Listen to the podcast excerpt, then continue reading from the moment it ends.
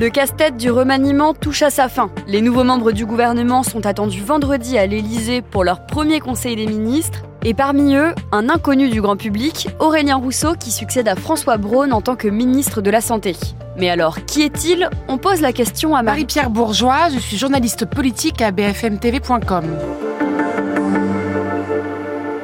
Alors ce remaniement, ça fait plusieurs semaines qu'on l'attendait. Hein. On se rappelle, Emmanuel Macron avait promis fin avril 100 jours d'apaisement, 100 jours d'action. Ça s'est pas forcément très bien fini ces 100 jours avec les émeutes urbaines. Et on attendait un gouvernement pour relancer un quinquennat qui a beaucoup, beaucoup, beaucoup de mal à démarrer hein, depuis la dernière présidentielle. On attendait un remaniement d'ajustement technique. Quelques gros traits de ce remaniement. D'abord, c'est des poids lourds qui montent ou qui rentrent avec Gabriel Attal, Aurore Berger. On a également la sortie des figures de la société civile. Bye bye l'historien Papendiaï. Au revoir euh, l'ex-patron de la Croix-Rouge Jean-Christophe Combe. On a des députés aussi qui montent au gouvernement. Et puis, il y a ceux qui n'ont jamais été inquiétés, les vrais, vrais poids lourds du gouvernement. On peut penser à Gérald Darmanin ou à Bruno Le Maire. Et pourquoi François Braun, l'ancien ministre de la Santé, quitte-t-il le gouvernement? Là, il y a eu une petite euh, discussion, une grosse discussion entre Elisabeth Borne et Emmanuel Macron. Emmanuel Macron trouvait qu'il avait fait plus ou moins le travail. Elisabeth Borne, elle était un peu remontée. Il faut dire qu'il a dû affronter deux grosses crises euh, aux urgences, hein, euh, que ce soit l'été dernier ou cet été. Beaucoup de services d'urgence sont fermés hein, pour l'été, en tout cas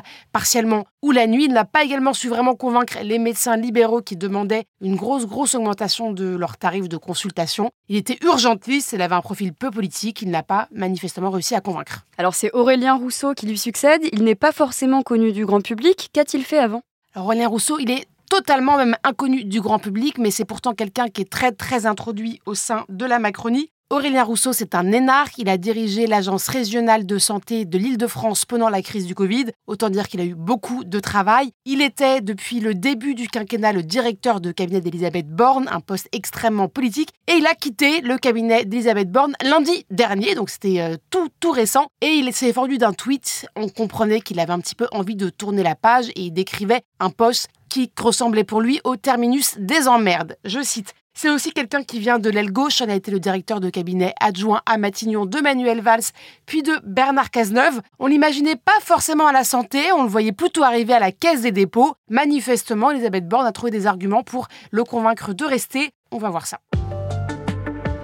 Merci d'avoir écouté ce nouvel épisode de la Question Info. Tous les jours, une nouvelle question et de nouvelles réponses. Vous pouvez retrouver ce podcast sur toutes les plateformes d'écoute, sur le site et l'application BFM TV. À bientôt!